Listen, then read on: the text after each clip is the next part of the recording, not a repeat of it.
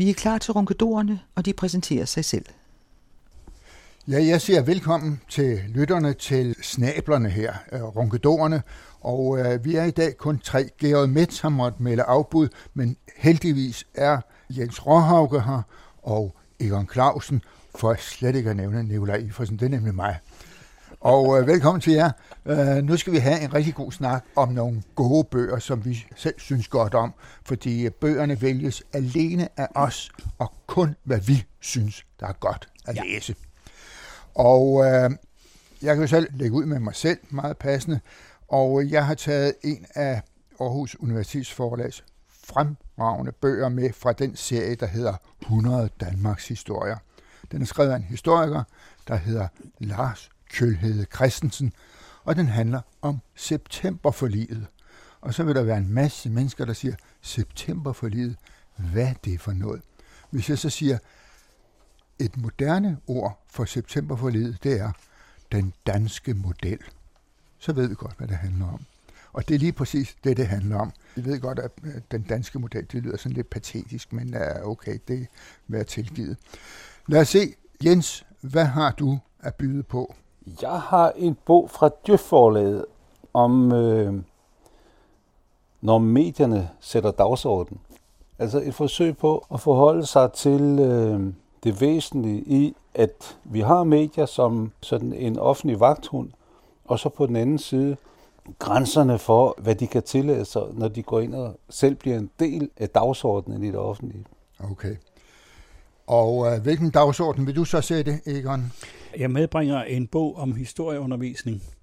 Det er en fagmetodik, øh, som er beregnet til øh, undervisning på øh, det, der i gamle dage hed seminarierne, og øh, den øh, beskæftiger sig med og giver gode råd og kommer med anvisninger på, hvad den gode historieundervisning kan være. Og det er en bog, som jeg tænker, den skulle have været på banen for 100 år siden, men nu er den her, og det er bare godt. Okay. Jens, så synes jeg lige, du skal lægge ud med det der med medierne, fordi nu, vi sidder jo også her og laver dagsorden. Ja, det gør vi jo. Hvad vil du fortælle? Med... Vores store held er, at vi har øh, tilpas mange lyttere til, at det ikke vælter samfundet. Ah, ah, ja, ja. ja en lille ja. smule. Det skubber Men lidt. Den her bog, når medierne sætter dagsordenen, den er skrevet af en række mediefolk, mediejurister, som blev vagt, kan man sige, af TV2's dokumentar om Grimhøje måske, hvad der sker bag sløret. Derfor får det en rimelig øh, grundig behandling, både øh, selve dokumentaren, men man går også bagom og, og kigger på, hvad er egentlig en tekstlæsning af den prædiken, eller hvad man skal kalde det, så, som imamen holdt, og man går ind og kigger på det dramaturgiske element i den, hvad sker der, når man tager en virkelighed og pludselig lægger den ind i en dramatisk fortælling med kameravinkler og med lys og skygge og, og sådan noget ting, der egentlig er ganske dagligdags, bliver pludselig truende, eller hvad er det for noget, man gør?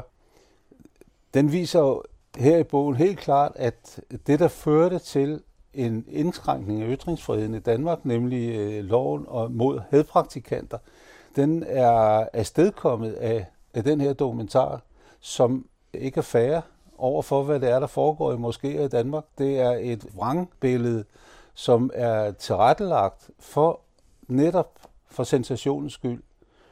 Og det kigger man så på i mange andre sammenhænge her i bogen, hvordan man går ind og kigger på nogle ting og sager, som skævvrides en lille smule, fordi medierne i øjeblikket, eller nu, er inde i en situation, hvor de ikke bare er vagthunde, men de er også øh, konkurrenter på et øh, marked.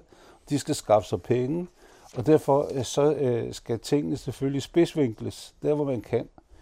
Og der, der er mange eksempler på det, og hvor de engang imellem er dybdeborende, men så interesserer de sig ikke for sagen længere, når først den har haft en eller anden effekt. For eksempel Gyllegate, hvor de gik ind og kiggede på øh, den forskning, sådan Helge Sander-inspireret forskning, øh, fra øh, frakturer til forskning, hvor øh, Aarhus Universitet jo lavede en ret betænkelig øh, forskning af landbrugets udledning af gylde og andre dejlige stoffer, der kom i vores grundvand. Og det førte selvfølgelig til en folketingsdebat, som så kostede ministerlivet. Men så var pressen tilfreds. Det havde kostet et hoved, Og så lavede man et kompromis, som i al væsenhed ikke adskiller sig fra det, man faktisk havde kritiseret det for først. Så det dybdeborende, det stoppede, da først det havde haft en effekt. Det er sådan et af mønstrene. Men det andet, det er mønstret fra øh, tv-dokumentaren, at man bruger skjult kamera og går ind og laver en dramatisering af en begivenhed. Man beskærer en begivenhed, og man vinkler den, så, så den, den får en effekt. At de fleste af de her ting, de har jo haft enorm betydning for den politiske debat. En anden ting, man peger på her, det er, at man laver cases, og så for at få dem solgt, så sætter man ord på. Altså for eksempel har det påvirket hele befolkningens holdning til sociale ydelser, at en fyr, der hed Robert, han fik tilnavnet Dovner Robert. Altså de, der modtager ydelser, er dogne. Man kunne lige så godt have valgt et hvilket som helst andet ord til, men vælger altså nogle etiketter, nogle slagkraftige etiketter at sætte på folk. Og det betyder så også, at medierne sætter en dagsorden, som ryger ud over. Man har øh, ulvehistorierne. Der er en lang historie om, hvordan man har, i et område har prøvet at lære befolkningen at omgås ulvene på fornuftig vis. Og faktisk er alle blevet mere trygge af det. Men så er der en bisætning i det her arbejde om, at man skal selvfølgelig ikke lade sit øh, børnehavebarn gå ud i skoven alene. Og det bliver så den eneste overskrift, der er i pressen. Det bliver, lad aldrig dit barn gå alene i skoven. Så på den måde har man altså taget den ene ting efter den anden og øh, analyseret dem. Og nogle af dem er analyseret rigtig grundigt. Navnet den med Grimhøj måske. Men man har så også et afsnit om øh, hele diskussionen, hvor øh, Jan von Sernikov Borberg har skrevet om den skævvridning, som man laver, den måde, man læser statistikker på, øh, den måde, man vælger ud på, hvad det er, man præsenterer befolkningen for. Altså man vælger at fokusere på mindretallenes adfærd. Ikke minoritetens adfærd, men mindretallet i minoriteten og deres adfærd, og det generaliserer man ud fra. Og det har blandt andet betydet, at de steder i Danmark, hvor man er mest fremmed angst, det er de steder, hvor der ikke er nogen fremmede. Igen en medieborgerdebat, som jo har haft ret stor effekt, hvis man kigger på det udlændingepolitik, der har sat dagsordenen siden 2001. Men først og fremmest baseret på skævvægtning af de statistiske muligheder, men for at sælge aviser. Og alt det her, det bliver skabt et overblik over i et afsnit, hvor man kigger på, at medierne er væsentlige, fordi de er altså det, man her kalder watchdog, men altså som vi andre kalder vagthund. Men at de med de nye medieformer, der er de kommet ud af, af takt med, med den regulering, der har været af medierne, så de rent faktisk agerer på nogle måder, der overskrider nogle grænser. De bruger skjulkamera, hvor det ikke nødvendigvis var nødvendigt. De øh, skævvrider nogle ting og sætter selv dagsordner. Så øh, bogen det altså også for, at loven bliver reguleret sådan, så den tager højde for, at der er nye medier, og der er en ny virkelighed for medierne. Er der nogen med fra TV2, som giver kommentarer til det der?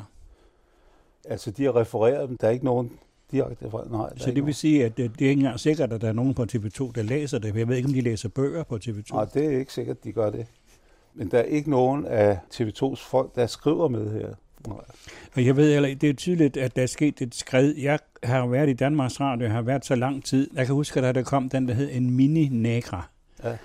Vi, I begyndelsen havde vi jo de der kæmpe store båndoptagere, og, og så blev de mindre og mindre. Til sidst så var der en, som var på størrelse med en tændstikæske. Og den måtte programmedarbejderne kun få, hvis den lokale chef gav tilladelse til det, og vi skulle skrive under på, at vi ikke ville bruge den på nogen som helst skjult måde. Vi måtte ikke bruge den til at lave skjult optagelser med. Og det var jo ikke noget, som vi diskuterede, fordi alle synes, at det var i orden. Mm. Men det synes alle åbenbart ikke mere. Nej, tværtom. Det handler om at få historien i hus. Jeg mener nok, at, øh, og det gælder vist både TV2 og Danmarks Radio, at der er meget skarpe betingelser for, hvornår de må bruge skjult kamera. Altså, der skal altså gives tilladelse til det fra chefer. Men med hensyn både til TV2 og til Danmarks Radio og de andre store stationer, så er det sådan, forstår jeg, at de leger jo firmaer til at lave programmer for sig. Mm. Øh, og det, mange af de programmer, vi ser, som står som Danmarks Radio TV2, det er jo nogle, de har købt ud i byen. Og gad vide, om de også har de samme regler derude. Det er muligvis ikke nogen, der ved. Det var i øvrigt vist også problem med ham der, hvad hedder han, Jes Storp Petersen, at han var virkelig ikke ansat af TV2, men han var ansat af et firma, som TV2 havde købt. Det er der mange af dem, der er ja. i, i dag. Men ja. det, det, der er specielt, det er jo, at man har lov til at bruge skjulte optagelser, hvis ikke man kan opnå oplysningerne på anden vis. Og det, de dokumenterer her, det er, at i langt de fleste af de TV2-dokumentarer, der har været vist fra pleje, fra børnehaver osv., der har man haft et menneske øh, plantet inden, som, øh, altså man godt kalde det spion, men altså som, som vikar eller medarbejder, som så har haft et kamera med. Men de oplysninger, de får, dem kunne man i de fleste tilfælde sagtens have fået på en anden måde. Og jo. derfor er det, de siger, at det er betænkeligt, at det er lovligt.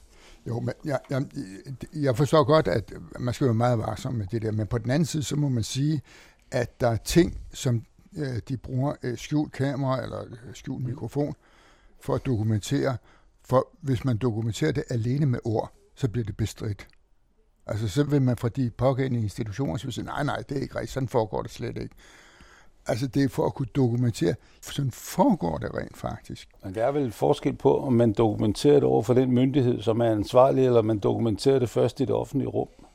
Jeg mener også bag den der dokumentationslyst, som der også driver det her, der ligger der jo også en enorm stor mistillid til de offentlige de systemer, mm. som man går ind og undersøger. Man tror ligesom på forhånd, at jeg går ind i den institution, så vil jeg finde noget, som er skjult og fordækt og forfærdeligt. Jeg er ikke sikker på, at det foregår men, på den måde. Jeg vil ikke sige, at det foregår, men det er simpelthen, der sidder ind i hovedet på folk. Nej, men når, når man for eksempel ser den her Grimhøj måske, hvor man ser, at dagligdags situationer er filmet på en måde, så de kommer til at virke truende. Altså for eksempel kvinder i bøn. Kameravinklerne er valgt, og, og, og belysningen er valgt, sådan så det ser dystert og truende ud.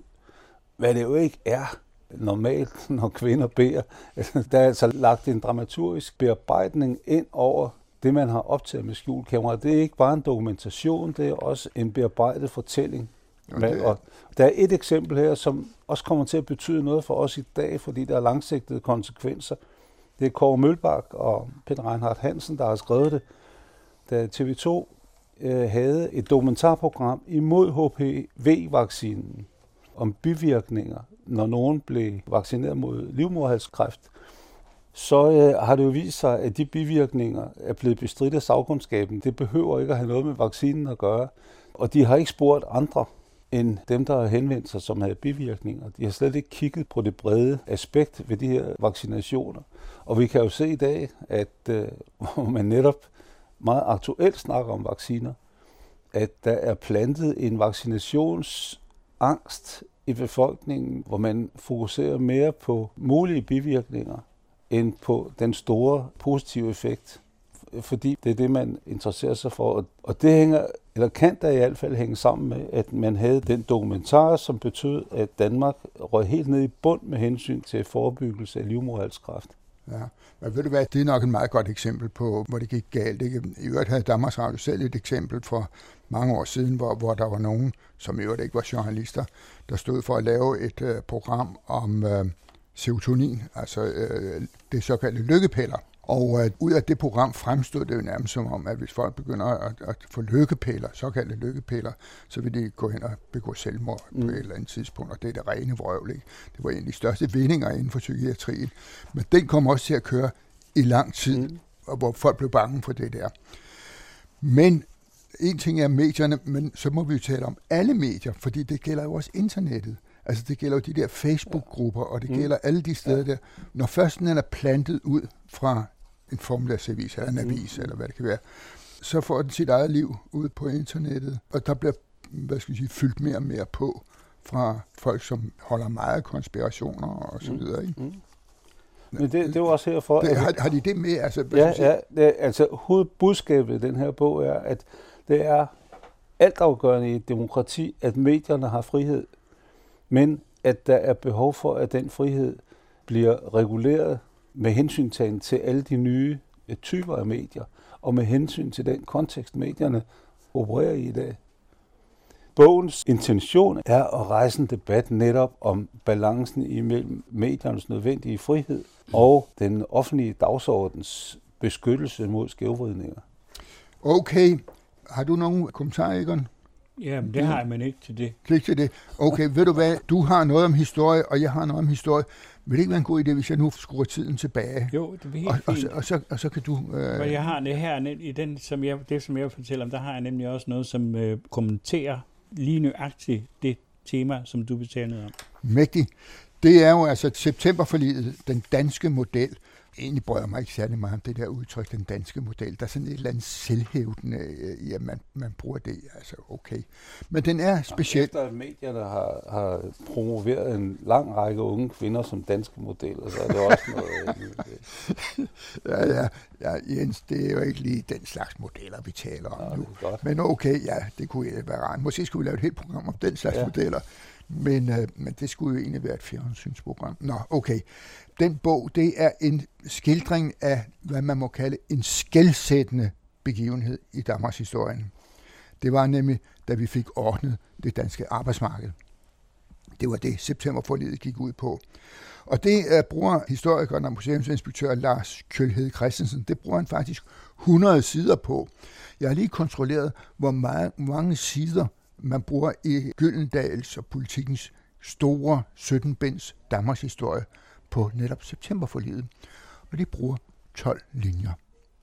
Så jeg kan godt sige, man får noget for pengene her med, øh, med den her bog. Vi skal tilbage til 1899. I øh, april 1899 var det sådan, at øh, de faglige organisationer de var delt i de sjællandske, de fynske og de jyske. Og i det jyske, der ville snedkerne ikke indgå en overenskomst. Kunne ikke få en overenskomst med arbejdsgiverne. Men der var lavet en overenskomst både i Sjælland og på Fyn.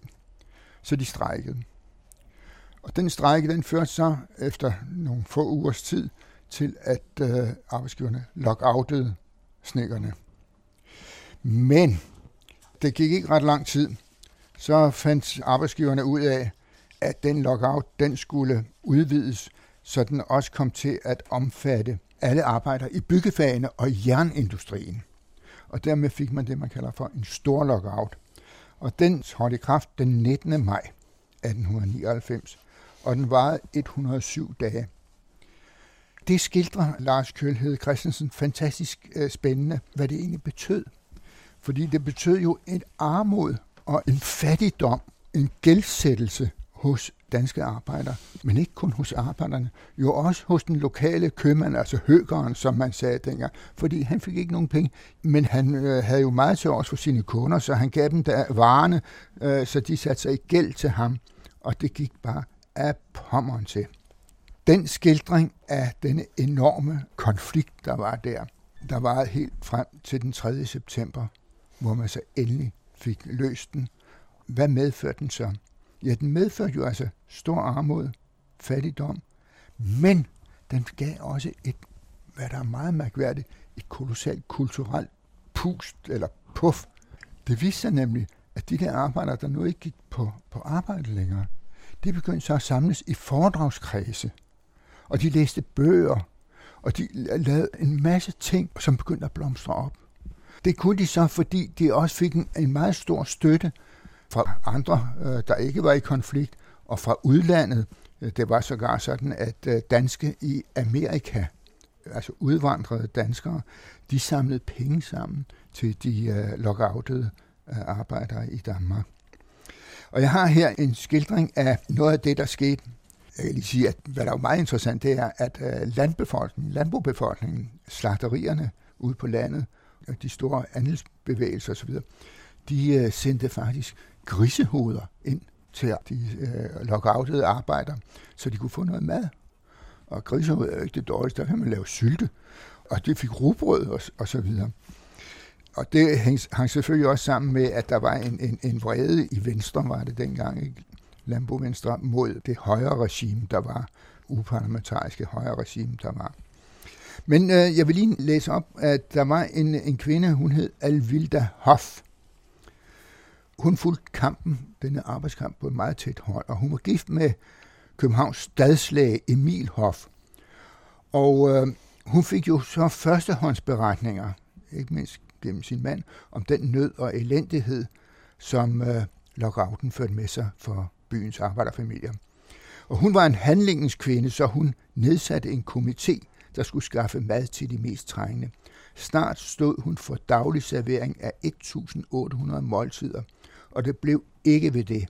Komiteen tog kontakt til sympatiserende bønder, og snart var der en lind strøm af arbejderbørn fra København og de større provinsbyer, som kom ud på landet, hvor de blev indkvarteret i landbohjem, der kunne tilbyde mad på bordet. Også børnenes kontor, som blev stiftet året før, nemlig december 1898, af den socialdemokratiske journalist A.C. Meyer, som var en meget kendt agitator, en meget velargumenterende agitator.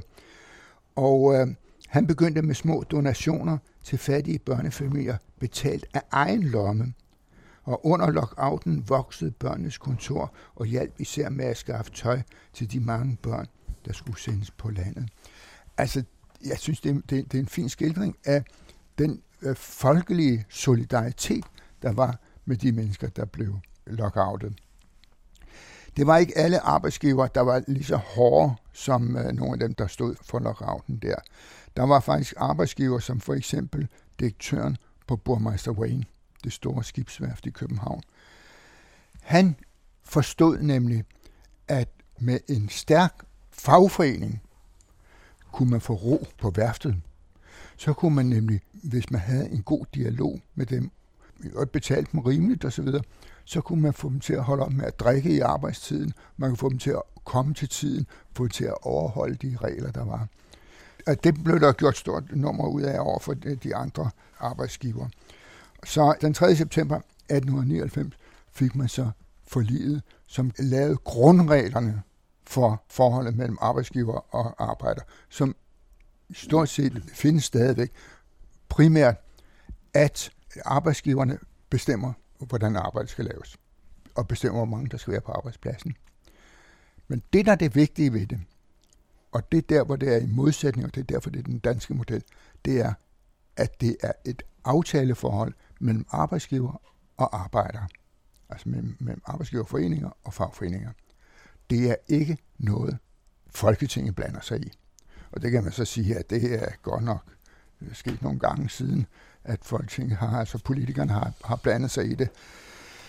I øh, uh, 1956 havde man en stor konflikt, og det var der, hvor Axel Larsen stod ned på Christiansborg Slottsplads og sagde, at nu var kommunisterne var det situationens generalstab.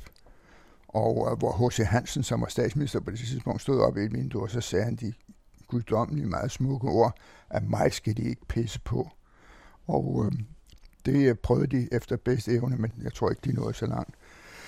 Øh, en af de værste øh, indgreb, vi måske har oplevet, det var faktisk Helle Thorning, der i sin tid greb ind over for lærerne og, og lockoutede dem efter sine ovenkøbet med en lockout-aftale, man havde, inden den blev iværksat. Det er så en helt anden historie. Men det her, det er en meget vigtig del af Danmarks historie. Jeg kan anbefale den på det varmeste. Og hermed vil jeg give ordet til... Men det, men det er jo meget sjovt, at ja. lige nøjagtigt den danske model, den er ved at smuldre under først øh, et angreb fra kristelige fagforeninger, derefter på grund af almindelig liberalisering og frihed til at vælge, altså individualisering af samfundet. Så, så i dag er det jo kun lige godt halvdelen af arbejderne, der er med i de der øh, fagforbund, mens øh, de fagforbund, der tjener rigtig mange penge, det er dem, der er sponsorer for jyske fodboldklubber. De er jo netop det, man kunne kalde gule fagforeninger, øh, som har bidrage til opløsningen af fagforeningsbegreber, det kunne godt betyde, at vi inden 2099 er tilbage ved 1899. Ja, altså... ja nej, jeg, vil, jeg vil lige sige til det der. Der er altså foreningsfrihed i Danmark. Ja, det ved jeg og, godt. Og, og også for gule fagforeninger. Jamen, det, ja, det, det, man kan beklage, det er, at, at arbejdere og funktionærer ikke mindst, ikke er mere bevidste om, uh, hvordan de lange ferier, det mange penge, ja, er kommet til dem. Ja. Der, hvor angrebet er, det er jo faktisk fra EU. Det er jo fra de vedtagelser, man ønsker at lave. Bestemmelser, lovgivning om arbejdstider og ferier osv. Mm. Fordi det er et angreb på den danske model. Jamen, det er jeg med på. Hvis det bliver implementeret i Danmark. Jeg vil godt lige sige om septemberforliget, inden jeg begynder at tale om den fremragende bog, som jeg har med. Septemberforliget har jo dannet grundlag for store dele af dansk venstrefløj lige siden. Venstrefløjen kritiserede septemberforliget, fordi de opfattede det med en vis ret som et forræderi over for arbejderne, den store masse af danskere, fordi de gav sig. De gav arbejdsgiverne ret til at lede og fordele arbejdet. Der skulle de ikke være stanset. Når Axel Larsen han stod og sagde det der, så taler han ud fra den tradition for at kritisere septemberforliget, som har levet lige siden 1899. Og det var den, der bar kommunisterne frem, og det var den, som også levede i øh, SF. Og hvorvidt den findes nu, det er jeg ikke sikker på, men det er ikke begredet det. Jeg vil bare sige, at det var en enorm inspiration for sådan nogen som mig for eksempel, at her var der ligesom en kile ind, hvor man kunne komme med en kritik, som var øh, på mange måder velfunderet. Så, så septemberforliget er ikke kun lykke i den forstand, at vi fik den der fred på arbejdsmarkedet, som vi fik, den blev købt dyrt. Nej, det var en stor lykke, vil jeg sige. Fordi hvis, ja. hvis, hvis ikke man havde fået det, så havde man fået nogle arbejdsforhold, som vi kender det fra Tyskland er svært at sammenligne med, fordi øh, der er jo sket meget i Tyskland fra 1899 til i dag. Men i Frankrig for eksempel, hvor der er, for det første er en enorm splittelse i det faglige. Dernæst, at det er politikerne, der totalt dirigere. Ja, men Nicolai, og, og, og, og, og det er det, der er problemet. Det jeg sagde, det var, jeg er sådan set ikke en diskussion. Jeg vil bare konstatere, at septemberforliget lavede baggrunden for venstrefløjen i Danmark. Ja, men det var jo en fuldstændig ubetydelig venstrefløj. Det var det i hvert fald ikke. Jo, det var det fuldstændig. Altså der, hvor, hvor det kom til udtryk stærkest, det var i 1926, hvor Sperling hed han. Uh, han sprang op på sporvognen ved, ved, ved Grøntorvet og råbte og skreg. Ja. Og, og, og, det, og det betød ikke en levende skid for, for, for ja, at sige Men Nicolai, det her jo sådan set, det ligger uden for det. Jeg vil bare konstatere, at i min Danmarks historie, der spiller septemberforliget selvfølgelig et sted, så blev der fred og ro, og der blev alle de der ting. Men det var også den, der gav ammunition til venstrefløjen. Den venstrefløj, som jeg kender, er en, som læser bøger, som læser filosofi, som læser poesi, øh, og som også læser faglitteratur, og som har en tradition for samfundskritik. Og det mener jeg, det hører hjemme i det der rum. Og ja. det er jeg glad for, at det men, fandtes. Men Nikolaj, det er ikke... Jeg, jeg, nej, det er helt fint, Egon. Jeg vil bare sige, det er en diminutiv venstrefløj, du taler om der. Det kan, ved du hvad, det kan jeg, det, så, så, den må du godt få at leve med. Herre Gud, ja, vi har jo alle sammen vores illusioner. Ja, det er fuldstændig rigtigt, ikke ja. Nå, lad os høre den gode historieundervisning. Jeg sidder her med en bog, som hedder Historieundervisning, en fagmetodik, og den er redigeret, det er nemlig en, en, en slags antologi. Den er redigeret af Sten Tommy Larsen og Jens Ove Poulsen. Og det er en, øh, en bog, som øh, er beregnet til øh, brug i undervisningen på det, der i gamle dage hed lærerseminarierne. Og den handler altså om den gode historieundervisning. Og den gode historieundervisning, jeg personligt synes, at den gode historieundervisning er noget af det allervigtigste, man kan beskæftige sig med. Og det handler jo også, det der, som Jens Råhauke fortalte om øh, nyhederne, det er også en måde at fortælle historier på.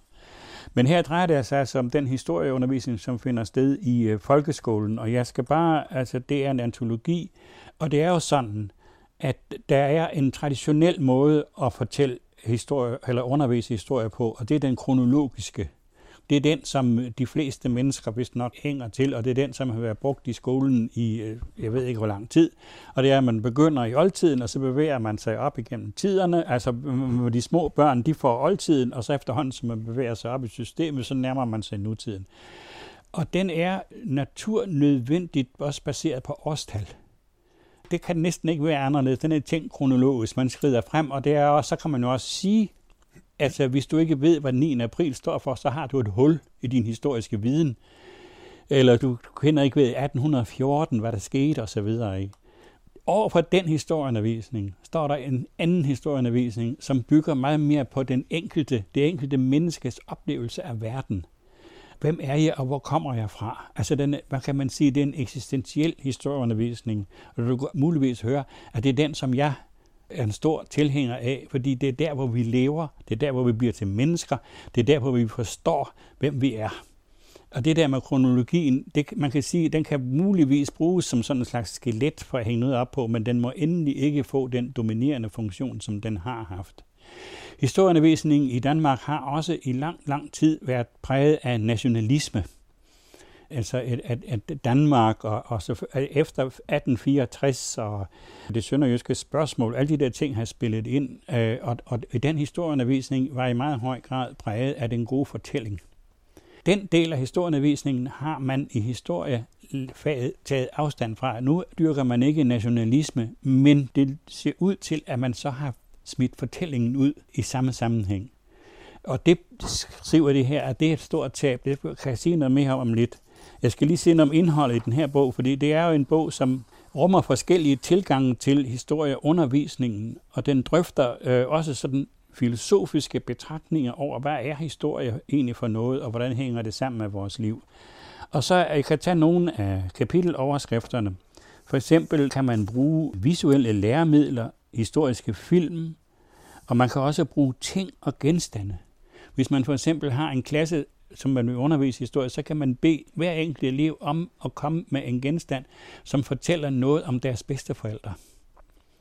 Og så skal de så mødes, så mødes de i mindre grupper, og så, når man organiserer det, og så viser de den ting, og så fortæller de om, hvad fortæller det om mine bedsteforældre. Og på den måde, så ved at bearbejde det der arbejde i klassen, så får man til sidst sådan en stor fortælling om bedsteforældrenes liv. Og det er jo virkelig historie, som er tæt på det enkelte menneske, på tæt på den enkelte elev. Øh, og det synes jeg er spændende. For eksempel er der også, man kan bruge øh, selvfølgelig mindesmærker og besøg på kirkegårde, og man kan lave historiske rollespil. Og her nævnes netop et eksempel på, hvordan man kan bruge septemberforliget til at lave en, et historisk rollespil. Jeg kan godt læse noget af det højt om lidt. Og man, man bruger også fake news og konspirationsteorier, for det er jo også en måde at fortælle historier på. Og det er jo det vigtigt, mener jeg, i en folkeskole, at eleverne også lærer at forholde sig til sådan dele af virkeligheden.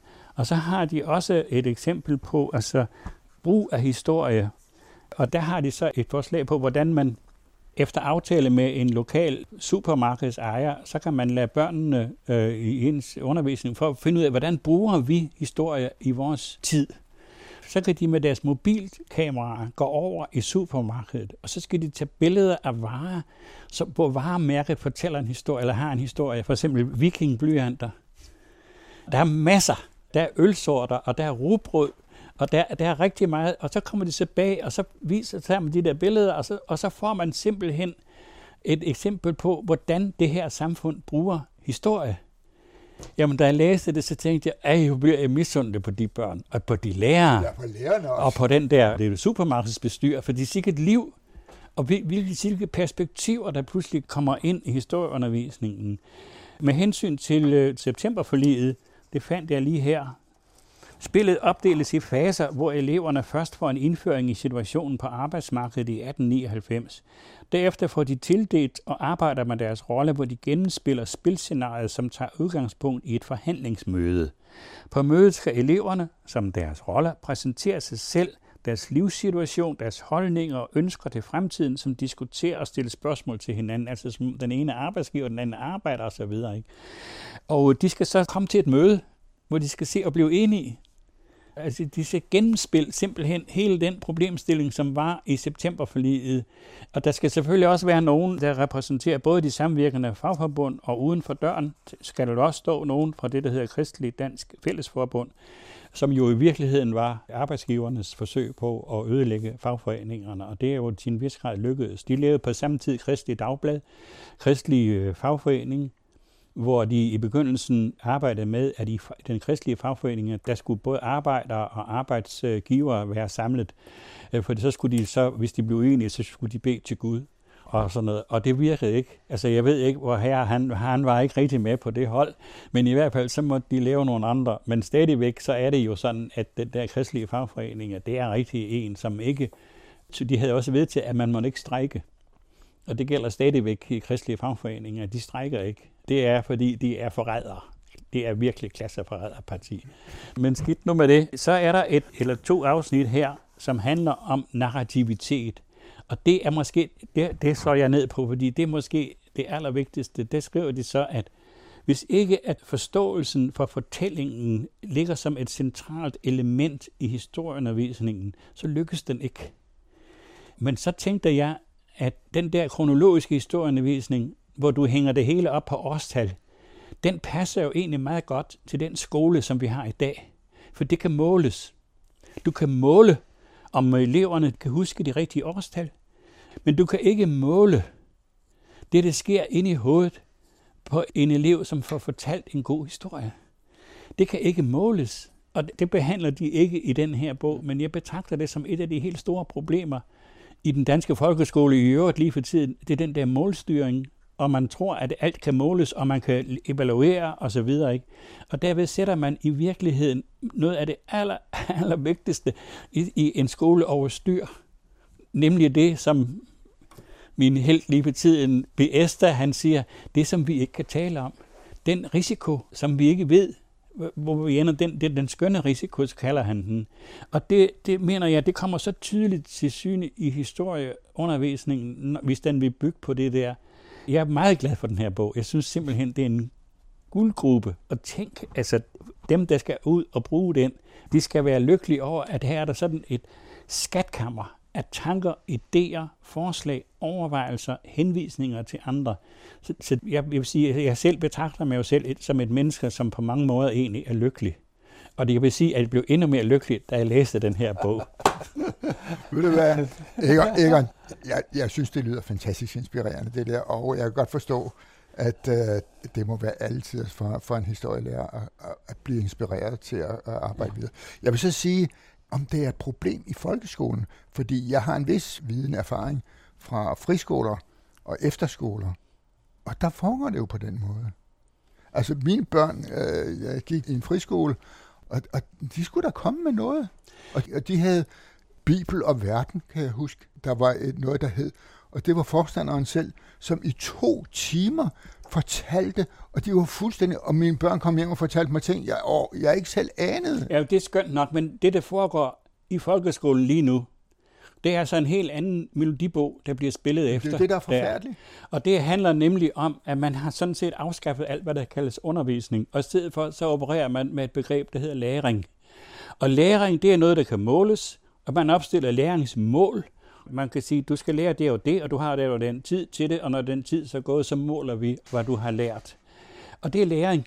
Og der siger øh, Biesta, at ved at bruge øh, begrebet læring, mister vi simpelthen et sprog for det aller, noget af det allervigtigste i undervisning i skolen, og det foregår kun, når der er undervisning til stede. I, i relation til Biesta, der har vi jo faktisk øh, haft en forløber for Biesta, synes jeg, i Danmark, nemlig i nogle af de tanker, Martin A. Hansen havde i sin foredrag for ungdommen i, i radioforedrag og i sit øh, arbejde i skolen, fordi det der med kontekst er jo noget af det værste for nutidige børn, fordi historien er skåret af på en eller anden måde. De lever ikke i generationssamfund længere, de lever øh, med jævnaldrende.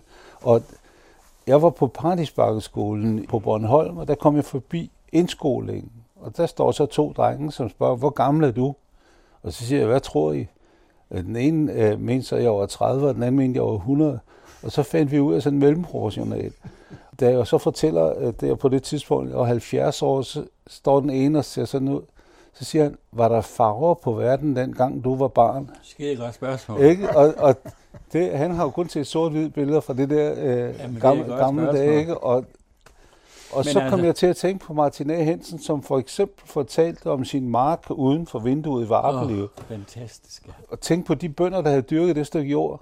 Han ville tage dem ind i sin stue, og så kom man til at tænke på, at han var der nødt til at stille dem op i kronologisk rækkefølge, for de kunne ikke snakke sammen, for sproget havde udviklet sig. Altså, da jeg og det er sådan nogle ting, jeg synes er, er vigtige, også i fortællingen. Og vi skal ikke, vi behøver, altså Martin A. Hansen, er rigtigt, han var helt utrolig god fortæller, men ja. vi, vi har jo, altså, da jeg fortalte om Biesta derhjemme, så mm. siger min kone, jamen det er jo Christen Kold. Ja, For det er Christen Kold. Ja. Biesta siger, at meningen med at drive skole, det er at danne folk, så de bliver mennesker i verden. Ja. Det vil sige, at vi kan gå ud og tage et medansvar og forstå os selv som historiske ja. levende væsener. Mm. Men det her det er nu ikke en Biesta-bog. Det er en, en bog om ja, historieundervisning ja. på dansk. Jeg kom bare til at tænke på det, fordi jeg tænkte, det er det problemkompleks, som man også bevæger sig ind i, når man begynder at fortælle øh, historier. Det skal ikke forhindre mig i at sige, at jeg synes, det er virkelig godt, at der kommer sådan en bog som den her. De tre bøger er Historieundervisning, en fagmetodik af Sten Tommy Larsen og Jens Åge Poulsen, udgivet på Hans Reitsels forlag. Når medierne sætter dagsordenen, udgivet på Jeffs forlag, samt Septemberforliget af Lars Kjølhede Christiansen, udgivet på Aarhus Universitets forlag. Ronkedorerne var Egon Clausen, Nikolaj Iversen og Jens Råhauke.